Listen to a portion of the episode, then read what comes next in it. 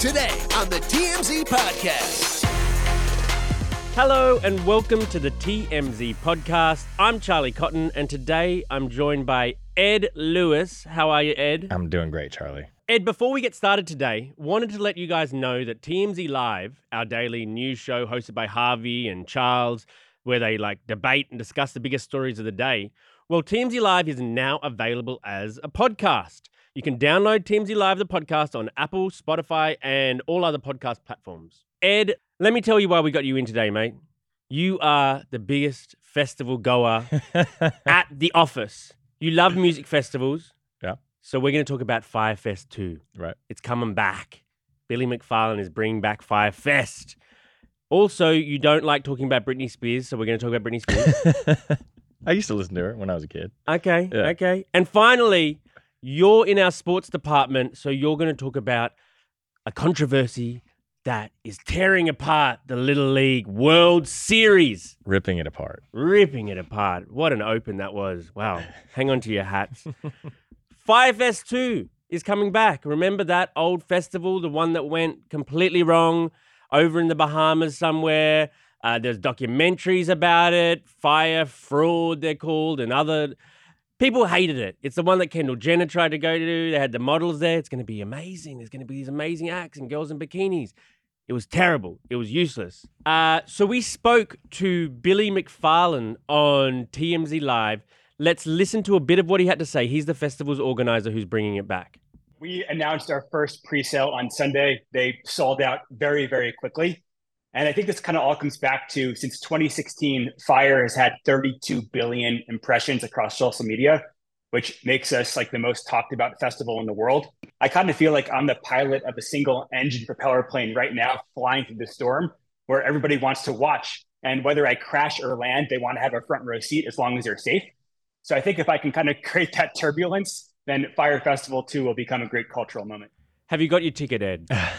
no, I, they apparently all sold out real quick. yeah, the pre-sale. There's, I mean, there are only a hundred tickets Right. pre-sale, but people had to buy them without knowing the date, the location, the, The music artists. acts, the artists. Yeah, so uh, so a hundred people were like, "Take my five hundred bucks because I'm willing to gamble." Uh, Is it surprising at all, though? I, I- don't. I don't find this surprising whatsoever. I mean, I, I, I feel like this is such a historic thing. You know, Mm. obviously, given the, the documentaries, it really blew it up to what it is now. But like, if you want to be part of round two of this, even if it's like a bomb, like it's still a unique part of history that you have a chance to be a part of. And we're not talking five million dollars. It's Mm. five hundred dollars in a weekend. You know what I mean? Look at you, Ed. like, look, you spend that money at a bar sometimes. You know, Ed Like- you have great nights out, Ed.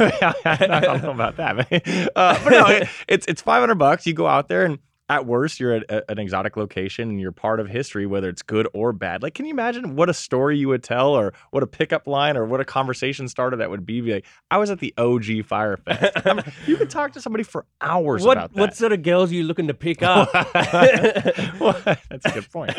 yeah, I mean, I agree. Fyre Fest is iconic. It is like it's a part of culture now. Fyre Fest is invoked in so many. Whenever you see a bad made cheese sandwich, Fyre Fest. That's all you talk about. That's all you talk about. So it makes sense of bringing it and back. you have a chance to be a part of it round two, and you know there's no way it's going to be as bad, right? I mean, it just cannot possibly happen. Like Do you kind of hope it is? Like, is that kind and of And that's the other part of it. So at at worst, it's a horrific experience, and you get the story of man, I was part of Fyre Fest too. Y'all want to hear about it? Yeah. And at best, you get this exotic, amazing experience. What Fyre Fest should have been: the Kendall Jenners, the amazing music.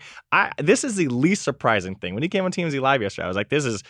I, I've, I've never been less blown away by something, and I, I gotta Yeah. imagine it succeeds. I I mean, I've, I, I absolutely think it will succeed. Um, do you do you remember they did try to do like a Woodstock two one time and I it do, went I do. that went badly, I think. Yeah, but that's a little different, right? Like uh, that whole thing was was set up by the people there. I mean, the, the the why Woodstock was so famous was due to the the crowd and the attendance, right? I mean, this be, was famous because it was the organizing was such a debacle. I- I, remember watching the documentary and people couldn't even like get in their tents to sleep at night, and there was no power to like charge your phone or talk to you know like have lights on. There was no water. They were trying to get water, and the guy who became a famous sort of like internet personality from the documentary, this guy called Andy King, He was the guy who Billy, this organizer guy, he said, Andy, we need that shipment of water. Go and give that guy oral sex to get the water off the he truck. Yes. and he would have done it. He would have done it. Um, Billy, uh, who just spoke on TMZ Live, he went to prison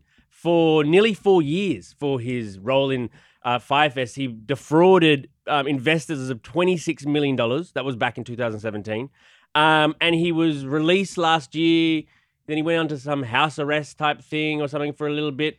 And now he's out and he's ready to do Fyre Fest 2. I agree with you, Ed. I think this is going to be a massive success either way. But that's and it's again like he spent time in jail over this. You know what I mean? So like there's no way it happens again, right? Like he's not giving up another half a decade of his life, you know, and obviously be significantly more if this happens again. You know, Mm. so it, it feels very uh, uh, safe in my opinion, if you can even call it that, given how big of an abomination the first one was. Yeah. But there's no way it happens again. You're part of history again. It's got to be some sort of uh, majestic experience this time because he's got to make up for double what it was last time. So True. I just, I just don't I don't think there's any way this doesn't work. And again, if it doesn't, what a story. I was part of Fyre Fest too. Like Right.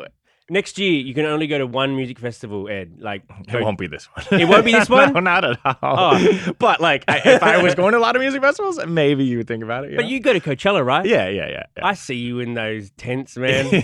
I see you dancing on people's shoulders and going all crazy. Yeah, yeah, I'd rather go to that one. I think because at least like I know it, you know. But like if I was, uh, you know, uh, had more time and, and more festivals, that was my thing. Why not? Why not? Um, last time, Blink 182 was on the lineup and the Migos was on the lineup.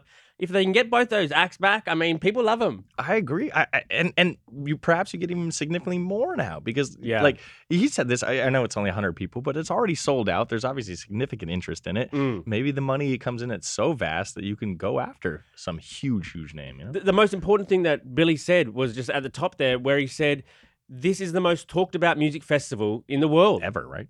Ever. Yeah. It is, and so you got to use that brand somehow. Like either he has a yeah cheese sandwich line or bottled water line or." Do Fyre Fest again, and God knows if it's a massive success, there'll be a Fyre Fest three, four, five, you know, and yeah. so on. Yeah, could, uh, and again, like we talked about, you can't even eat a cheese sandwich here without somebody being like, "This is Fyre Fest." I You know. So I, I just, it's, it's got to. People love like a comeback story, an Right. underdog story. Fyre Fest is going to be that. I think so too. I, I don't see how this fails.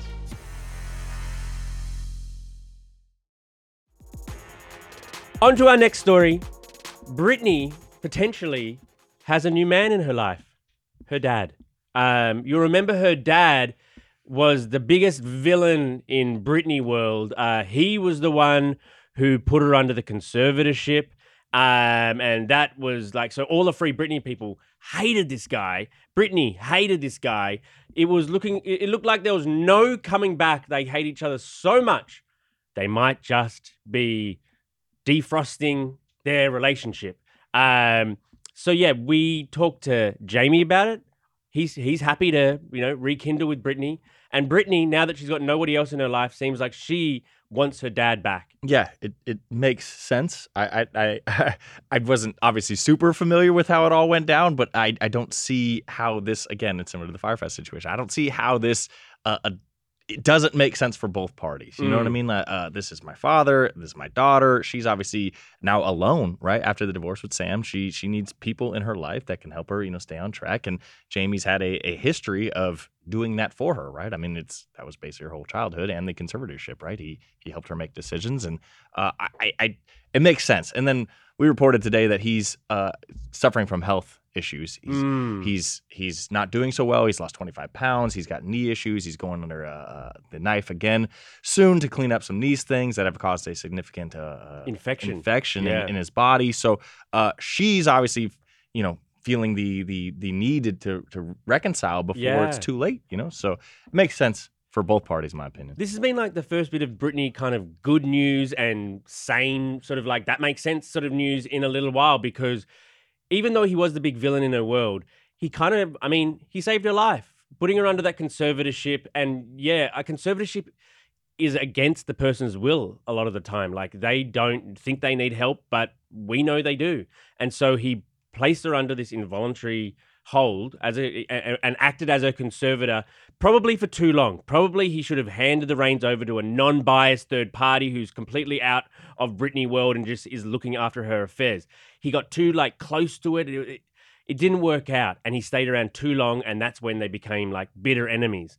So the fact that she is now uh, open to reconciling with her dad is an amazing step and and it's like it's a good sign that maybe this won't be like spiraling down the drain that some of us feared when she ended things with Sam. Well, yeah, I mean that was, that was my question to you. Is we I know it's been kicked around in the office a little bit of of is it actually a good thing that she got out of the conservatorship? You know, Mm. like a, a, a does she need obviously maybe not the whole the the, the super constraint of it, but uh, uh, does she need some sort of guidance? You know and what I mean? support system. Yeah, and a support system, and it seems like Jamie uh, knows what she needs. You know what I mean? Like it, that. That was a successful relationship for a long time, right? Yeah. Like, I mean, Britney Spears is the, maybe the most iconic person in the world. You know, Mm. so he obviously did something right at some point in her life. So, Right. Uh, it, it it seems to make sense. It does. Sam, for his part, he's moved out, obviously, and he's living in. I mean, I don't know how this makes sense. He's living in a Century City apartment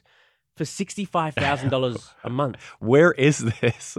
It's Century. Somewhere. but like, what have you? You've been to Century City, obviously, a million times. Like, where is a sixty-five thousand dollar? I don't know. Well, apparently Century City. it's in it's in a building that offers places from ten thousand to sixty-five thousand. So he's got the best apartment in Right. whatever building it is. It's probably a penthouse-ish type. I don't know, but but but a. I mean, this is a rhetorical question, but where's he getting that money from? Oh, I think we know that one. I think we know that one. But also, like, why does he even need this? It's just such a strange move to move. I guess he's just, it's almost like sticking it to Britney again. Like, That's I'm what I using mean. your money to get as lavish a place as I can. Uh, uh, she probably wanted him out and probably, you know, negotiated like a handshake agreement, like, move out right now and I'll pay the la la la.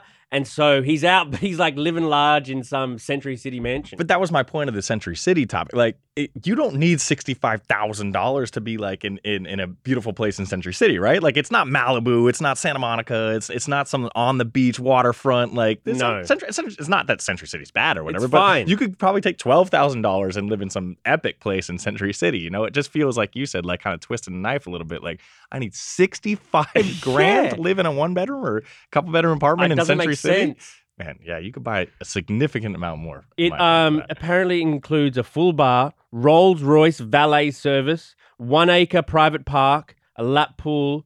Oh, it says it has ocean views. Uh, Well, so it must it's probably a hundred stories yeah, it must be really high. Wow. Okay. Oh well, I don't know. It- Sam's journey from this point on it interests me. Like, I don't know if he's going to fade into nothingness and we'll never really hear from him again and be like, oh yeah, remember him?